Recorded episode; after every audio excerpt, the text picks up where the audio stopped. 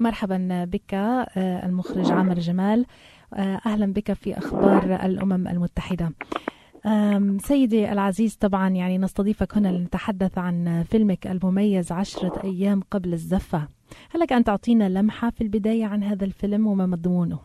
اولا أحب أشكركم على هذه الاستضافة وبالنسبة لفيلم عشرة أيام قبل الزفة هو فيلم اجتماعي يعني light في كوميديا ورومانسية ولكنه خلفية هذه الحكاية هي الحرب فنحن نقدم بشكل ساخر يوميات زوج يعني حبيبين على وشك الزواج بعد عشرة أيام خطيبين.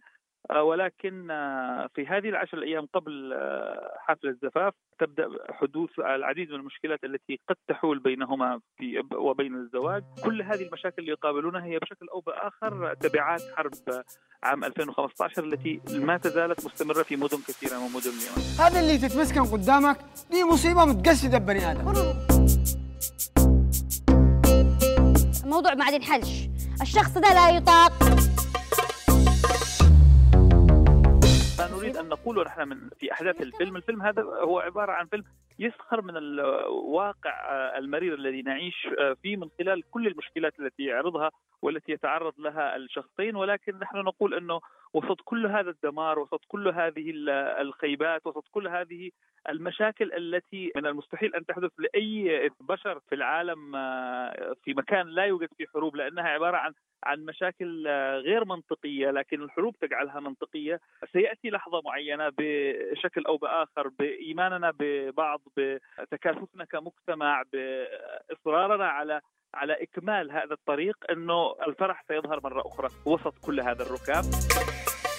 عمتي انساف اتطلقت وقت البيت وعيالها يسكنوا عندنا. يعني دحين انت بلا بيت يقصوا شهر يدوروا على بيت. انت بتأجره بكره ساحر. السؤال هذا ما بيتم.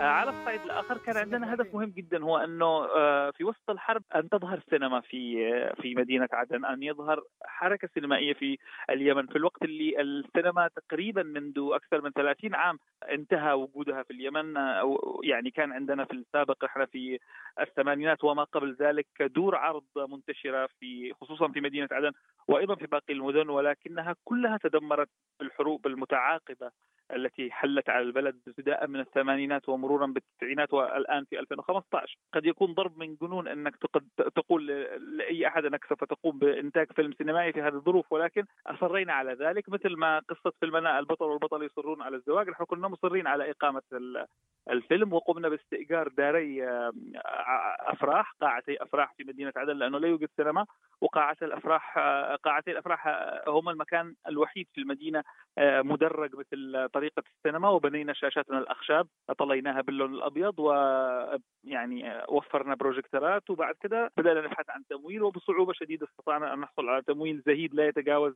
30 ألف دولار منه صورنا الفيلم وأنتجناه واستأجرنا الأدوات وقمنا بترميم قاعتي الأفراح وتجهيزهما وبناء الشاشات وشراء البروجيكتورات يعني شيء مجنون. ونزلنا للشارع وصورنا رغم الخوف من الوضع الأمني الغير مستقر كما هو معروف يعني إنه في اليمن حاليا الوضع غير مستقر. الفيلم استمر عرضه لمدة عام كامل وحق باع أكثر من 70 ألف تذكرة. في الوقت اللي يمكن لما تيجي أنت تبدأ تقول حصور فيلم يمكن حد يقول لك ده جنون. ولكن الجنون عمل شيء جميل والناس تدافعت إلى صالات العرض. وأعطت للناس أمل كبير بأنه لا تزال الحياة الطبيعية ممكنة لا يزال الذهاب إلى دار عرض مشاهدة فيلم ممكن حلم يبدو صعبا ولكنه ممكن. إيش من حظ معك؟ معلش يا معمول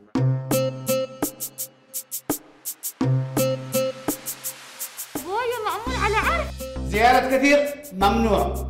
جهال كثير ممنوع.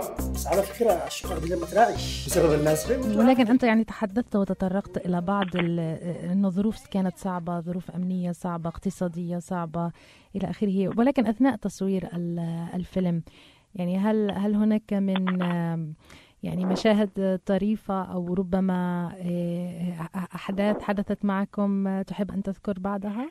شيء كان طريف ومجنون يعني. ما أنت تتكلمين عن مدينة تنطفئ الكهرباء فيها مثلا نصف اليوم 12 ساعة في اليوم. فتخيل يعني أنه أنت في كل مكان تتحرك آه، مولدات كهربائية وتبحث عن الديزل أو تبحث عن البترول. أحيانا يكون منعدم فبالتالي يتوقف التصوير لساعات إلى أن الكهرباء تولع من جديد أو أنه آه، مثلا شبكة الاتصالات تكون آه، يعني وقعت ولا تستطيع التواصل مع ممثل فتضطر أنك لو حبيت تغير سكيجول تروح إلى أقاصي المدينة عشان تبحث عنه وتاخذه من بين أهله عشان تجي وتصور مشهد جديد. آه تفاصيل كل يوم كانت هناك. آه حارة بتصور فيها قد لا يكون المكان آه ملائم بسبب إنه مثلا فيها انقطاع كهرباء من أكثر من يوم فالوضع محتقن. مكان تصور فيه انقطعت المياه فأنت مضطر إنك مش قادر تصور في مكان إنه في طوابير في الشارع غير معتادة بسبب المياه. كان عبارة عن عن احتكاك يعني محاولة لتحقيق الفيلم وسط آه، احتكاك يومي بالمشكلات التي خلفتها الحرب.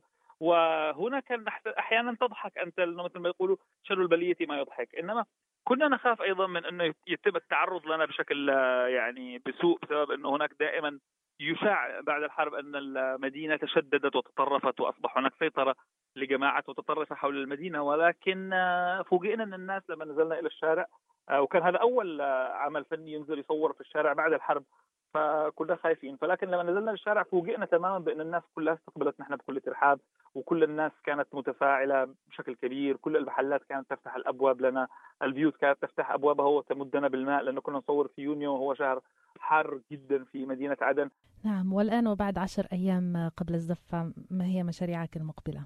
والله حاليا بعد عشر أيام قبل الزفة ما زال يعرض في مجموعة من المهرجانات وما زال يعرض في بعض الدول بشكل متفرق في عروض خاصة واحيانا في عروض تجارية.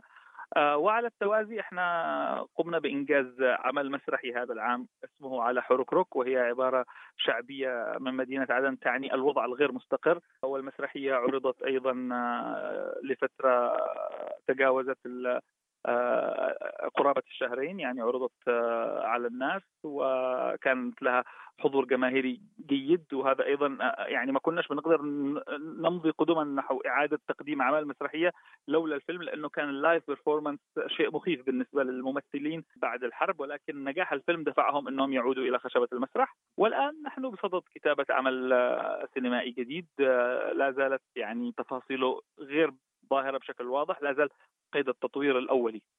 نتمنى لك كل التوفيق أستاذ عمرو جمال المخرج مخرج فيلم عشرة أيام قبل الزفة ونتمنى يعني كل الحظ الوفير إن شاء الله. شكرا شكرا, شكرا جزيلا لكم. لك على المشاركة في أخبار الأمم المتحدة. الحرب دي خلاص خلصت. وما بترجعش مرة تانية. يا أم الحرب عادة مستمرة. بس بطريقة تانية. كيف أتزوج وأنا بلا شغل ولا بيت ولا بيس؟ لا تفرق بنت الناس مرة ثانية.